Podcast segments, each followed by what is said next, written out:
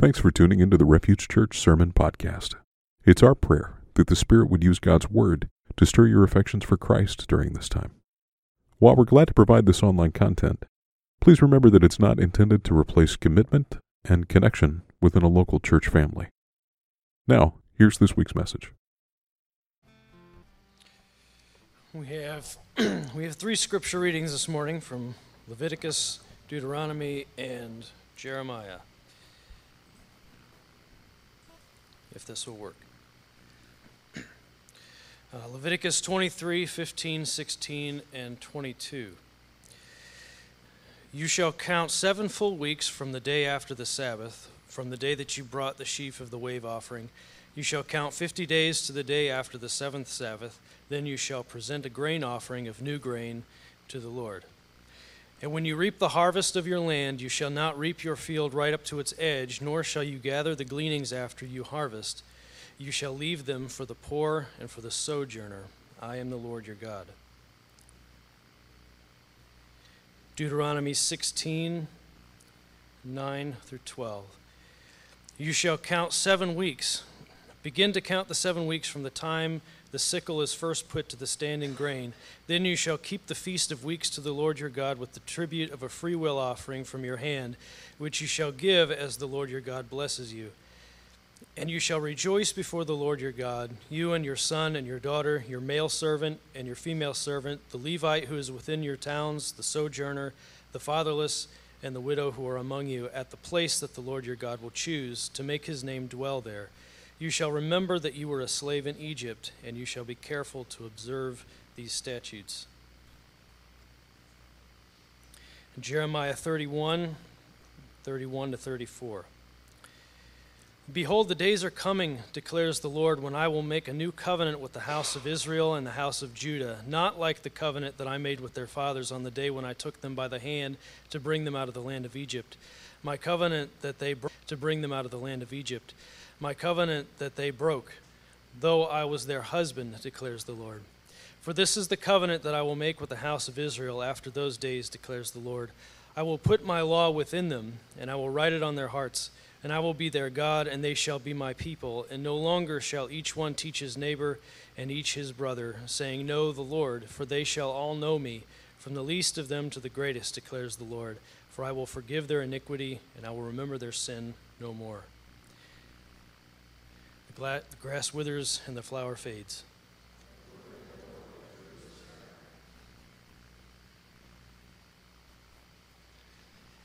Good morning.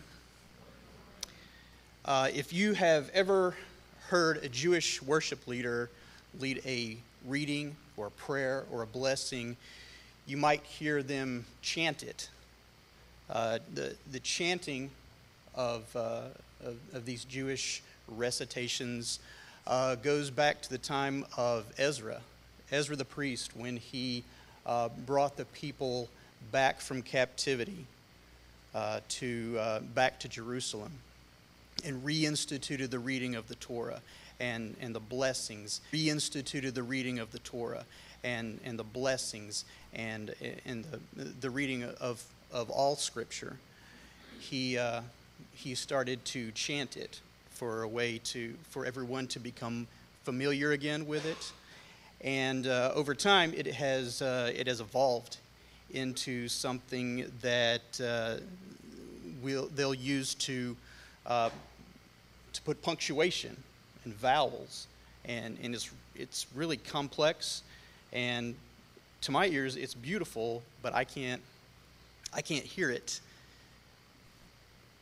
in a way that makes it that it's common. It doesn't sound common to me. There's not a common tune. But the Shema has a common tune.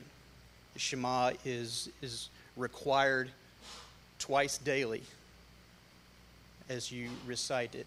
And so as we do the Shema this morning, I'll do the tune for the first verse, because I don't have the chutzpah to do the chanting for all the other 3 verses. But it'll go like this. Shema Yisrael, Adonai Eloheinu, Adonai Echad. Hear, O Israel, the Lord is our God, the Lord is one. Baruch Shem Kavod Malkuto Leolam Vayet. Blessed be the name of his glorious kingdom forever and ever. Veahavta et Adonai Elohecha b'chol levavcha uv'chol nafshecha uv'chol meodecha. And you shall love the Lord your God with all your heart, with all your soul, and with all your might. Veahavta l'reacha kamocha.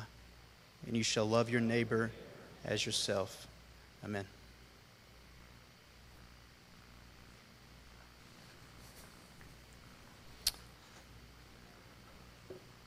All right. Okay, so Elevate Kids, if you would like to head out, you can. I will say EGC, you're going to be in K. So you're going to be with us in here. Elevate, you'll be back in the back. Travis, you're inspiring me to learn how to pronounce Hebrew. I could tell you story after story. I took Hebrew in college, and I could tell you a lot of stories, but I'm not going to. This morning, if you're wondering, if you're new here and you're wondering what's all this about, did I come to the wrong church? No. This morning we're going to continue our series through Leviticus 23. All the cool kids, how to grow your church really fast. They suggested Leviticus for the summer series, and so we were like, cool. That's a joke. So we're going through these 7 feasts and holy days of convocation, Leviticus 23. And this has been really, really fascinating and interesting for me, and worshipful. It's connecting dots to see a whole lot, to see not only the Hebrew Scriptures explode, but also what Jesus did and how he fulfilled this, just like take on totally new life, which has been great. And I hope this week is no different. It hasn't been for me. It's been really, really cool. So we started with the first week we did. Anybody remember? Very good. Shabbat. Yeah, Sabbath. We did the first declaration of a holy day of convocation in Leviticus 23 is Shabbat, a weekly reminder of recreation, practicing God's rest. And then following the Shabbat, the first of what would be our calendar year would be in the fall, but this is also how Leviticus lays it out, would be the Passover. The Passover is the practicing and remembering God's deliverance out of Egypt, and the Seder meal and the promises that God has in there. And then the day following the first Sabbath after the Passover, everybody got that? So 3 days after the Feast of Unleavened Bread, after the Passover, is the beginning of the Feast of First Fruits that we talked about last week, where you would bring the barley harvest before the priest. He would wave the sheaf before God, and if that offering was acceptable, then you would begin to count the Omer, 50 days of counting the Omer in anticipation of what we will celebrate this week.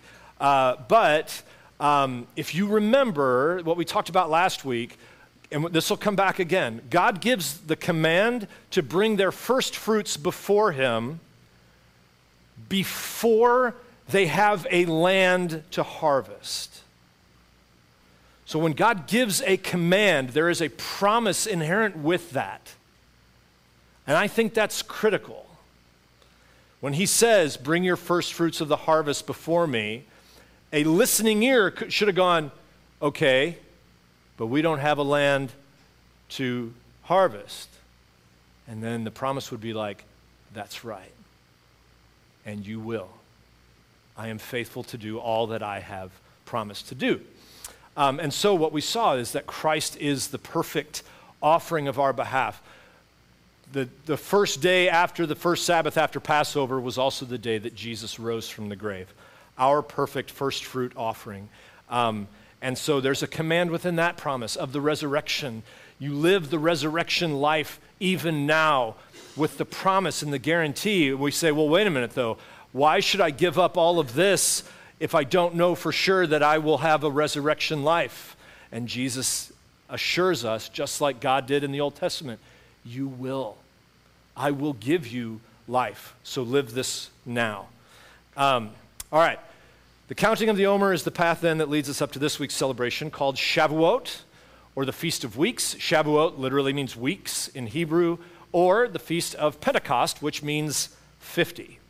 And there's a lot of different elements to this day of Holy Convocation, and they're all really, really good.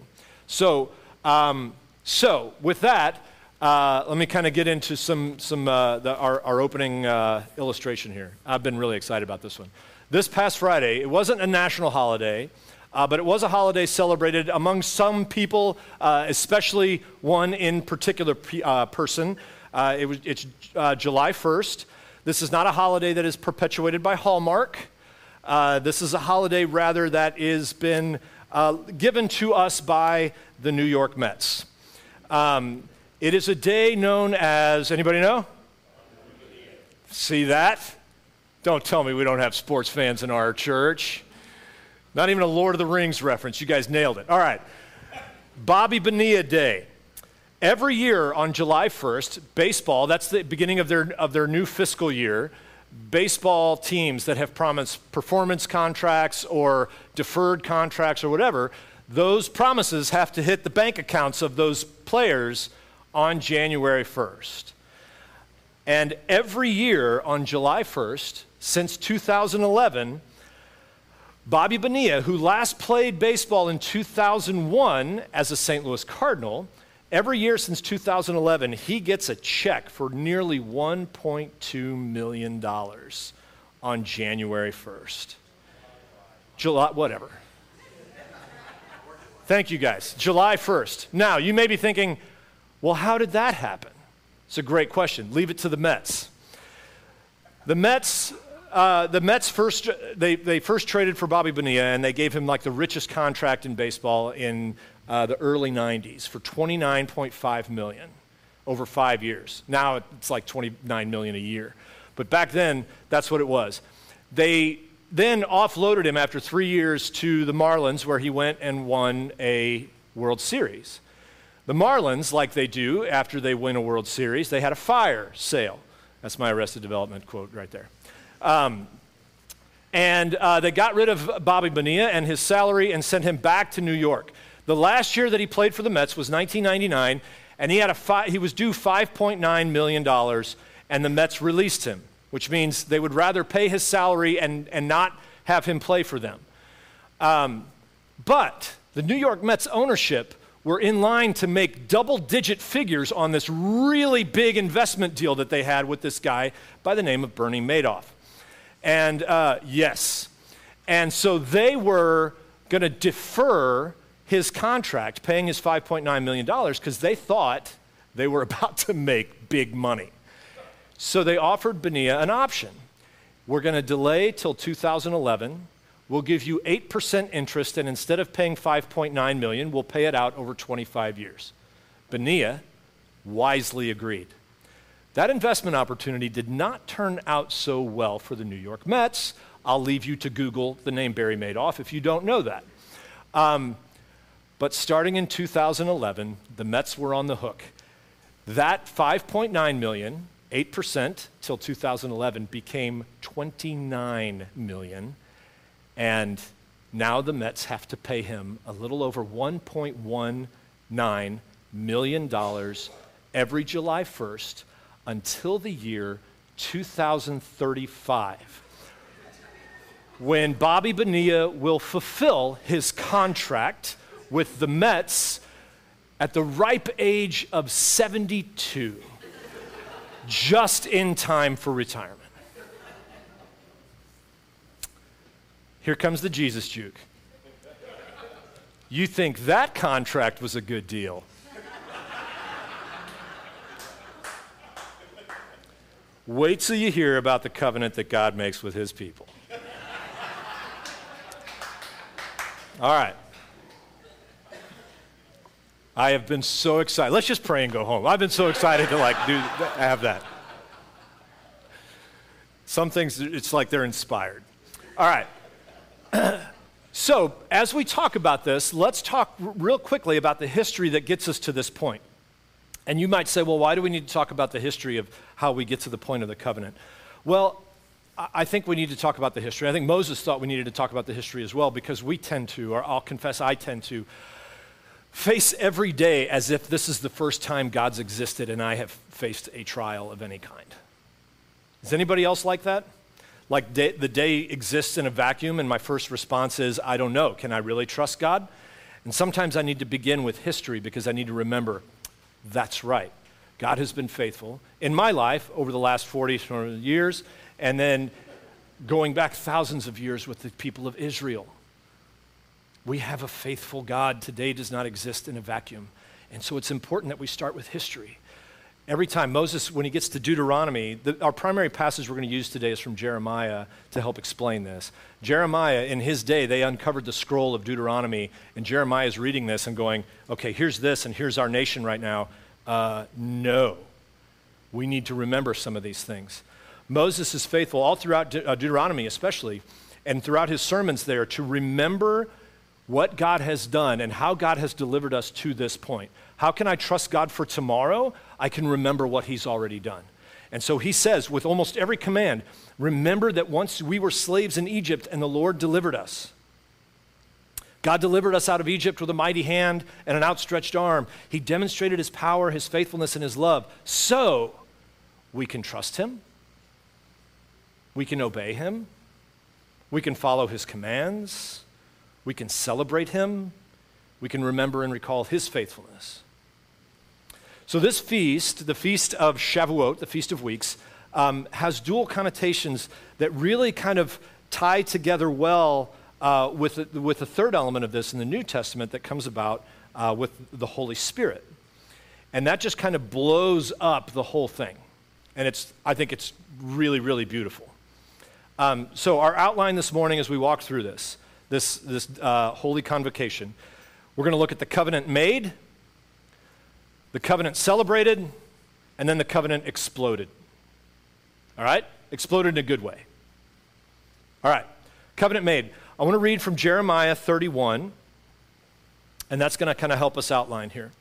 Jeremiah says this. Again, remember, he has recovered the scroll of Deuteronomy, and they're reading this, and Jeremiah, the prophet that got on everybody's nerves, but just amazingly faithful, is reading this to the people of God. Behold, the days are coming, declares the Lord, when I will make a new covenant with the house of Israel and the house of Judah, not like the covenant that I made with their fathers on the day when I took them by the hand to bring them out of the land of Egypt, my covenant that they broke, though I was their husband, declares the Lord. We'll do that, and then we'll do the second half later. So that's the part I forgot to tell you. All right, the initial meaning of this feast, this is the culmination of the counting of the Omer, and this, if you noticed in Leviticus, it's the bringing of the new grain, the second grain to reach harvest in that time. The first grain was barley, the second grain was wheat. So here again, just like last week, God's command is for his people to bring the second first fruit offering of the harvest, the offering of wheat, which again is interesting because this command comes with a promise because they do not have a land. When God gives this command initially, they do not have a land from which to harvest wheat. So it comes with the promise of the land.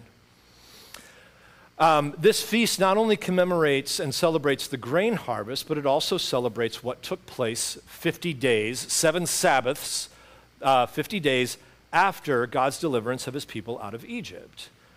Here again, the word Pentecost literally means 50 days. And so what happened? God brought his people out of Egypt. He brought them through the wilderness and to the base of Mount Sinai. What God wants to do at Mount Sinai is meet with his people as a whole. And so he tells them, prepare yourself, purify yourself, and then meet me on the mountain. And the people are like, okay. And then God descends on the mountain with fire and smoke and clouds. And they're like, I don't think so. And they all take a step back and encourage Moses to go on up by the mountain by himself. The original design was for God to meet with all of his people. They don't want to do that. They are scared of God, and so they have Moses go up. And it is here that God gives Moses the law, the Torah, the 10 Commandments as they're squeezed together, the Shema that we quote every week, the summary of the law that Jesus himself uses, to love the Lord your God with all your heart, soul, mind, and strength, and love your neighbor as yourself. It is here, meeting on Mount Sinai, that God gives Moses the law. And essentially what happens here is God makes his people a people. He constitutes them as a people.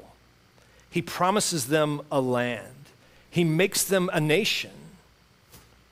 And this is a lot like what we celebrate this weekend, the anniversary of the Constitution, except instead of a declaration of independence, this is the people of God's covenant of dependence, very much so dependence. Now, we touch on this often because I think it's critical for us to understand God's gift of the law. I saw a comment the other day where somebody, just like a hot take and trying to kind of stir up whatever, that somebody said the 10 Commandments are no longer, they no longer matter. They're no longer relevant. And I want to tell you, my belief is that this is a gross misunderstanding of the law. I think it's just as much of a misunderstanding of the law as saying we should have the 10 Commandments as the rule of this land. It's also a misunderstanding of the law to say the 10 Commandments are no longer relevant. And I think it's because we have a modern day view of the law instead of what an ancient covenant of the law is. When God meets with Moses to give him the commands and the gift of the Torah, this not only constitutes them as a people, but this is essentially, this is a marriage ceremony. This is a vow that God himself makes with his people. I, God, take you, Israel, to be my bride. The Feast of Weeks it's an anniversary celebration of the giving of the Torah. I will be your God, and you will be my people. He becomes their husband. So here's the deal. This is where we often get into misunderstanding. The law is not simply this list of arbitrary rules of what we should do and what we should not do. The law is God revealing to us who he is. This is the way I designed the world to be. This is how I designed it to work. And this is how I designed you to work in it. This is what it looks like to be my people. This is what it is to be my people. This is an agreement that God will hold up. This is what it is for me to be your God. I will be faithful. I will protect you. I will give you a land. And this is what it is for you to be my people. You trust me. You listen to me. You follow me. This is your end of the covenant. Now, for Israel, it was a matter of having to live up to these laws, which they could not and did not do. There is hope, though, and we'll get to that in a few minutes. But please know that the giving of the law in the Old Testament is not something to dismiss and go, that was then. It's not something for us as followers of Jesus to think about in burdened ways. This is a way that God has made himself known. Every other religion, and we could go on this for an hour, every other religion, the gods simply demanded loyalty. Do what I say. Here, God actually demands a relationship. Love me. That's totally unique. You will be, I am covenanting with you, and you will be my people. This is a love relationship. We talk about this often. The story of God and man should have ended in Genesis 3. That's when we broke the first covenant, right? I'll do it my way. I will do what I want. God could have ended it right there and said, okay, this is your decision to break the covenant. I'm going to grant that to you. But instead, God comes back. He forms and fashions the people. And Mount Sinai, though we often look at it as terrifying, Mount Sinai is actually God coming back, replaying Genesis 3 and saying, I'm not done with you. I still love you. This is not over. I am going to make you a people.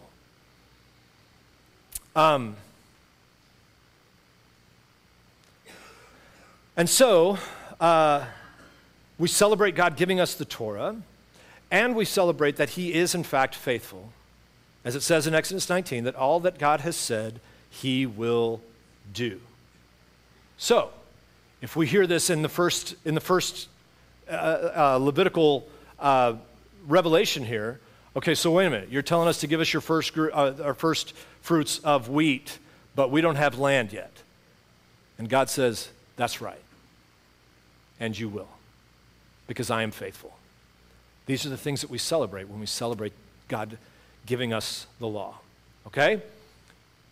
Is that a general understanding? Some of this gets complex, and I can get lost in my own words, so I hope this makes sense. We good? All right. So then this is how this is celebrated, which I think this is pretty cool. It's celebrated in a few ways. I think we have the video uploaded. Tracy, where's Tracy? The video's uploaded. Where I did an interview with my friend Rory, and she is Orthodox, and they go through and they celebrate all of these festivals and feasts on a regular basis. And so she kind of gives some of the customs. It's on the app. It's on our YouTube page if you want to watch it. And I think there's a breakdown of what time we talk about each of the celebrations. And I think this one is interesting. I think they're all interesting. I'll leave that to you if you want to watch that. But this being the feast for the wheat grains, one of the things that is common is that each household or each person would prepare or bring a challah. Challah. Travis and Amy were so gracious to make some out here, right? That is leavened bread, very much leavened and sweetened, and it is delicious.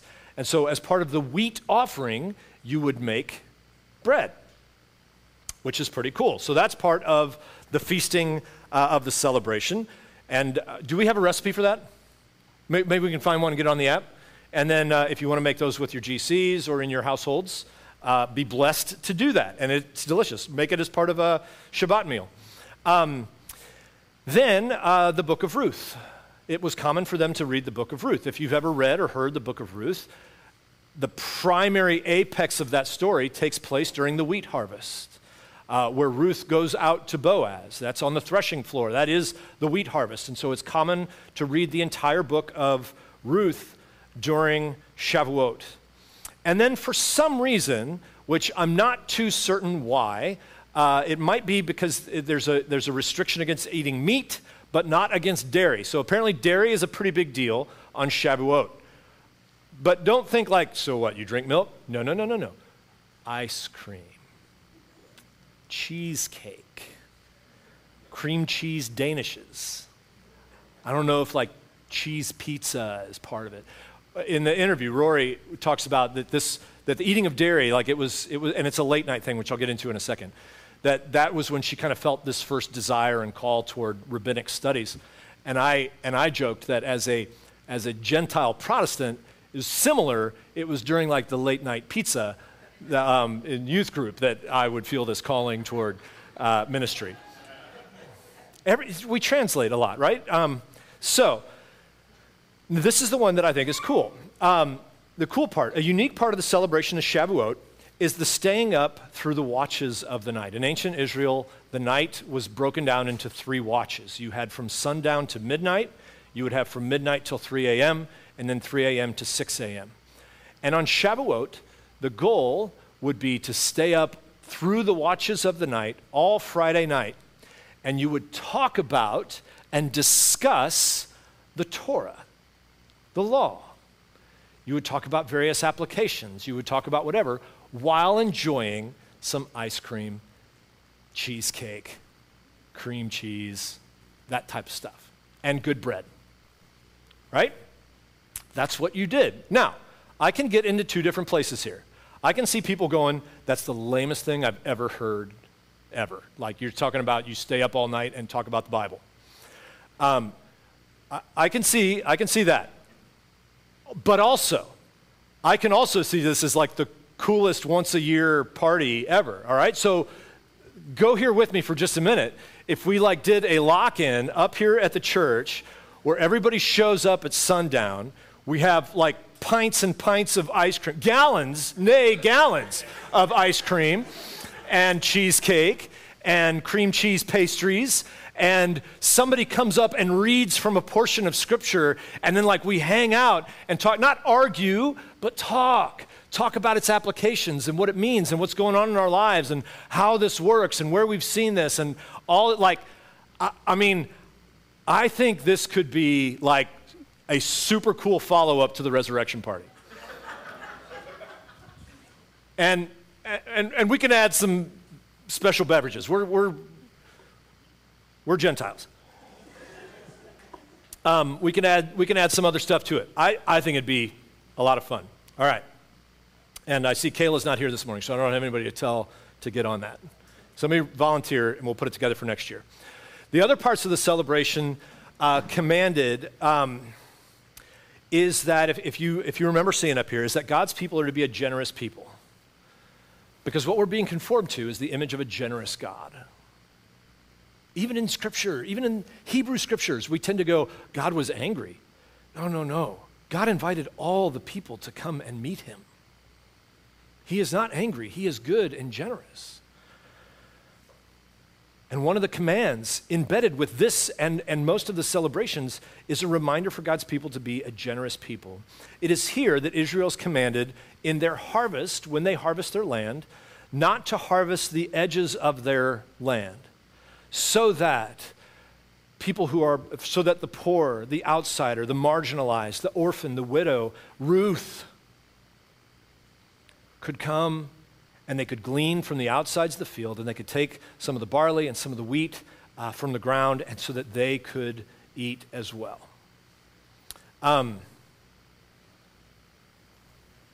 This is something unique to the people of God, was this command, both constantly, historically, throughout the Hebrew Scriptures. They were commanded to care for the culturally weak. Here's what you need to know. That is not a natural thing.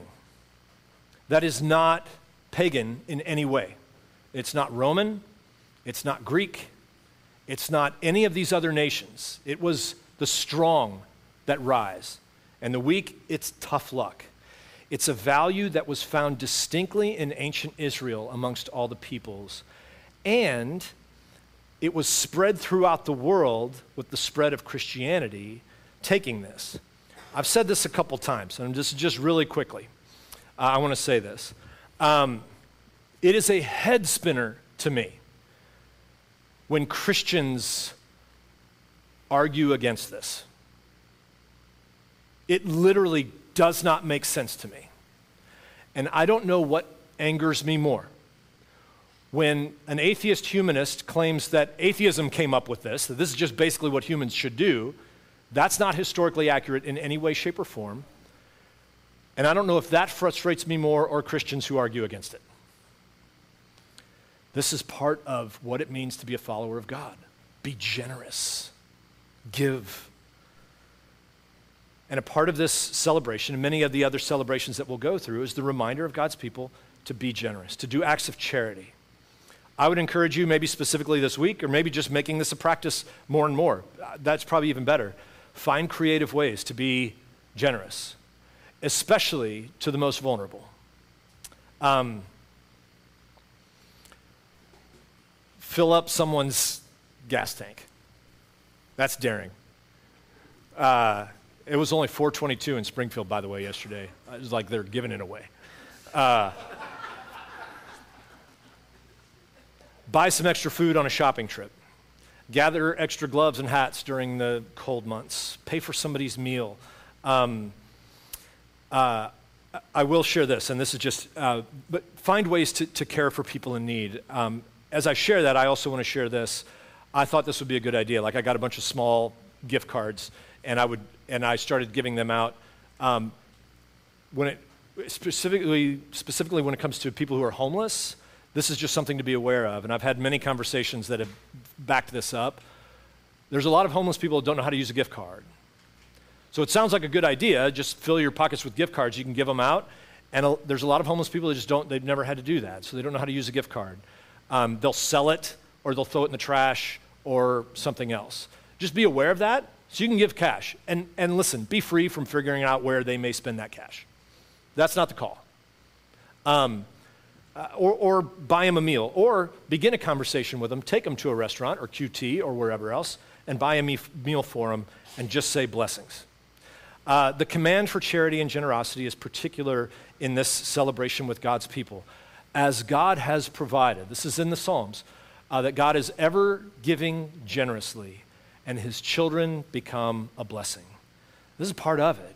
When we celebrate God's provision, we are to grow into bearing his image, which means we are to be a generous people as our God is a generous God. And here, let me make another qualification here. There's a knock against Christians being generous and how much other people are out giving Christians.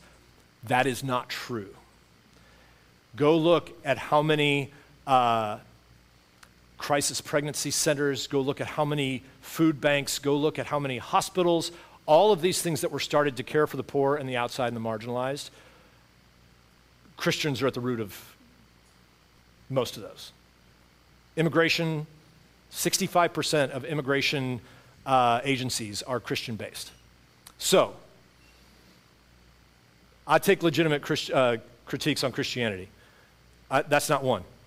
But we are commanded to be generous. Finally,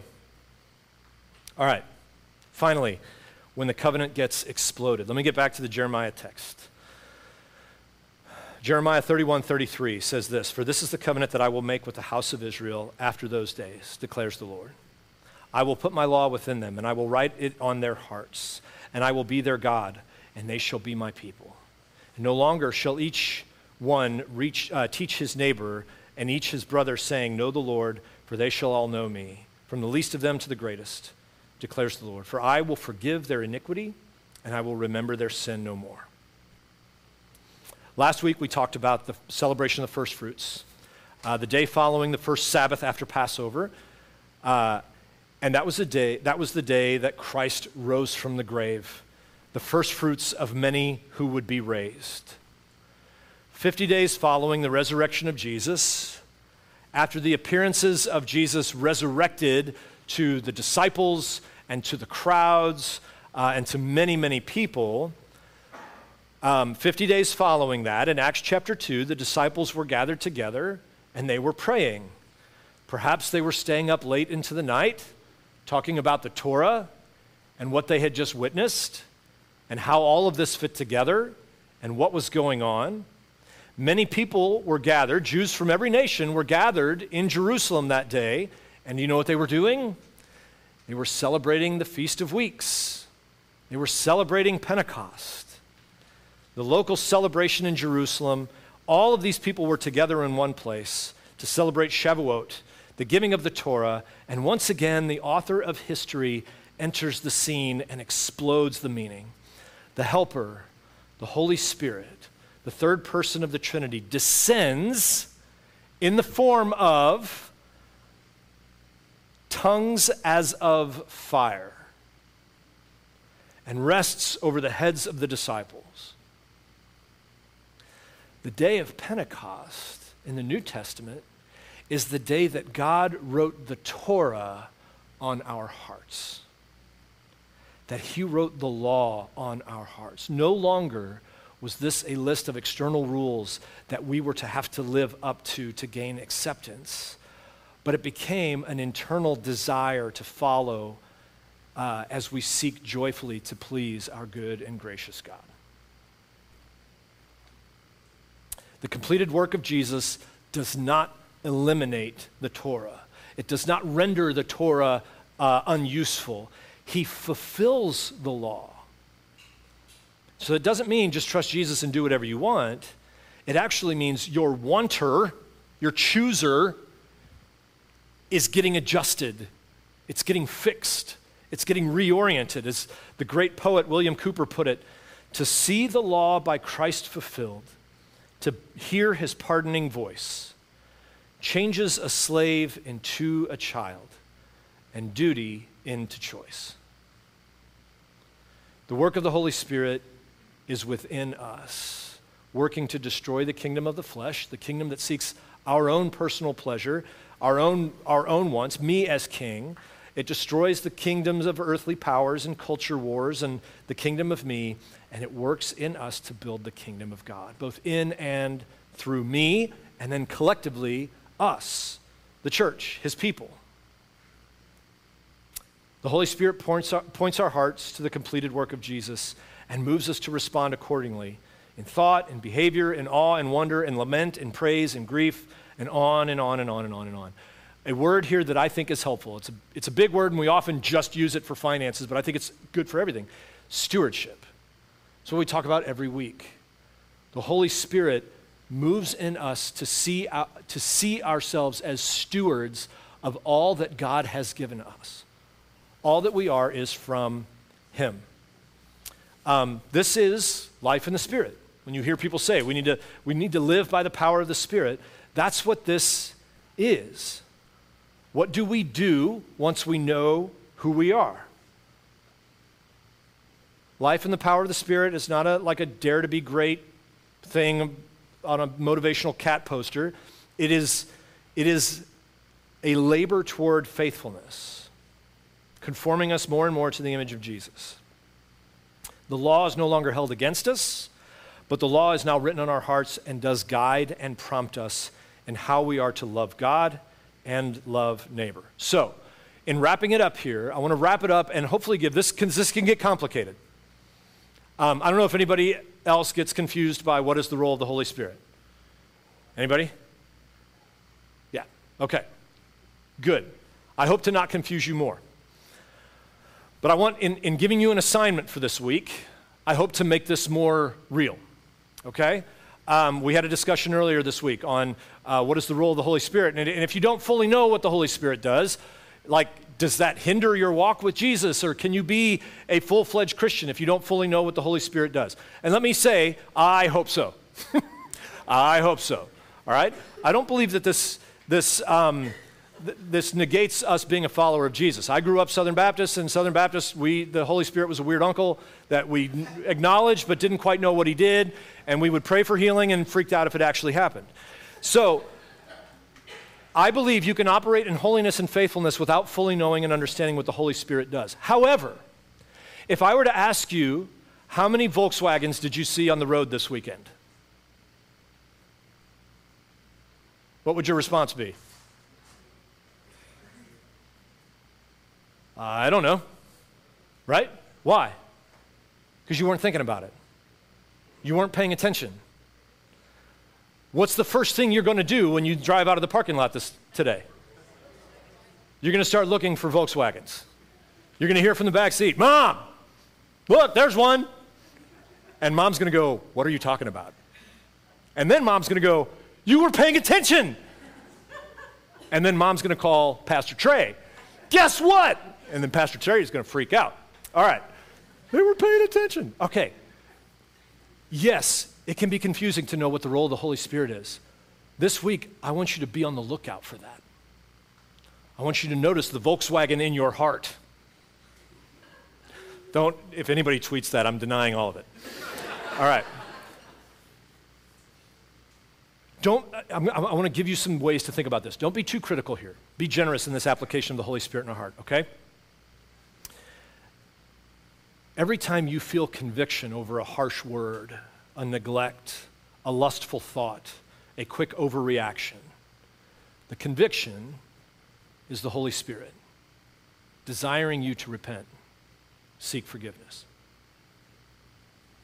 When you feel a depth of grief that sees the brokenness of this world that you can't fix, and you think, "God, why don't you fix these things?" And it causes you to go before Jesus to heal broken relationships, hurts, sickness, death, poverty.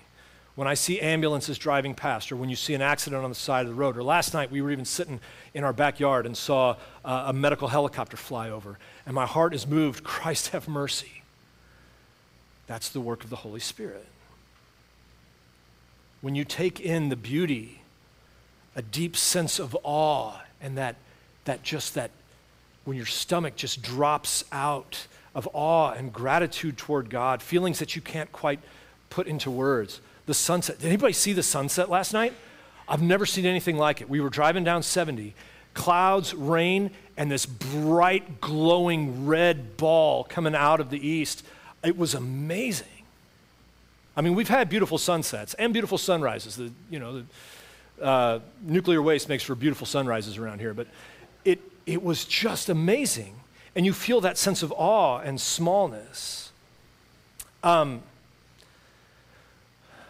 you see a relationship restored, when you celebrate with a friend, or you enjoy a good meal, when you take in the beauty of art and music, and you feel a gratitude in your soul toward God who made things beautiful, that's the presence of the Holy Spirit.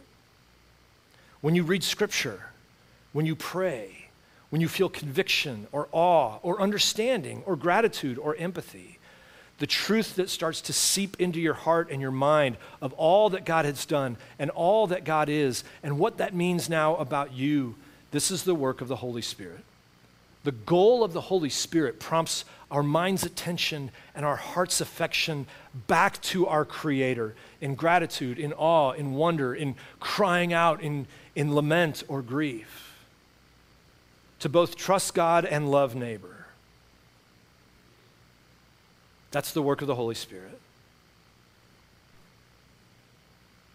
It reminds us that we no longer stand before God condemned by the law, that we don't stand before him in fear, but he reminds us that we stand before God as his beloved children. So this week, when you think these things, when you feel these things, which should happen often, right? I mean, these are every day, every moment of the day type of things. I want you to notice the Volkswagen. I want you to be aware. I want you to acknowledge this is the work of the Holy Spirit. And here's what you can do. Say thank you. Thank you, Holy Spirit, for interpreting God's word to me. Thank you, Holy Spirit, for giving me eyes to see these situations. Thank you, Holy Spirit, for being at work. You can say, I see you. You can say, okay. You are at work in me. I'm not alone. Take comfort, give thanks and praise to Jesus that he who began a good work in you is faithful to complete it. This is the celebration. God has written his law on our hearts. And we are his people. And that is worth celebrating. Let's pray. Holy Spirit, you have made Jesus known among us and to us. Sometimes we get that. Sometimes we get frustrated. But you have not left us alone. You were at work transforming our minds and our hearts to know you and trust you more and more and more. And writing this on our hearts, the law does not condemn us. The law guides us. It reminds us that you have made yourself known. It reminds us that you have promised resurrection. And so when you ask us to bring our first fruits, we're not bringing them to an unknown God. We are bringing them to a God who has been faithful, who promised the land and then delivered, and who's promised resurrection and then will deliver. So we have confidence. So make this known in our hearts this morning as we feast and as we celebrate and as we remember, as we spend time together with others and friends and neighbors. Even this afternoon, may gratitude run deep in our souls as the Holy Spirit continues to work in our minds and hearts. May we acknowledge him. We ask this all in Jesus' name. Amen. Building our identity in Christ for the sake of the world. That's the mission of Refuge Church. For more information, visit us online at seekrefuge.net.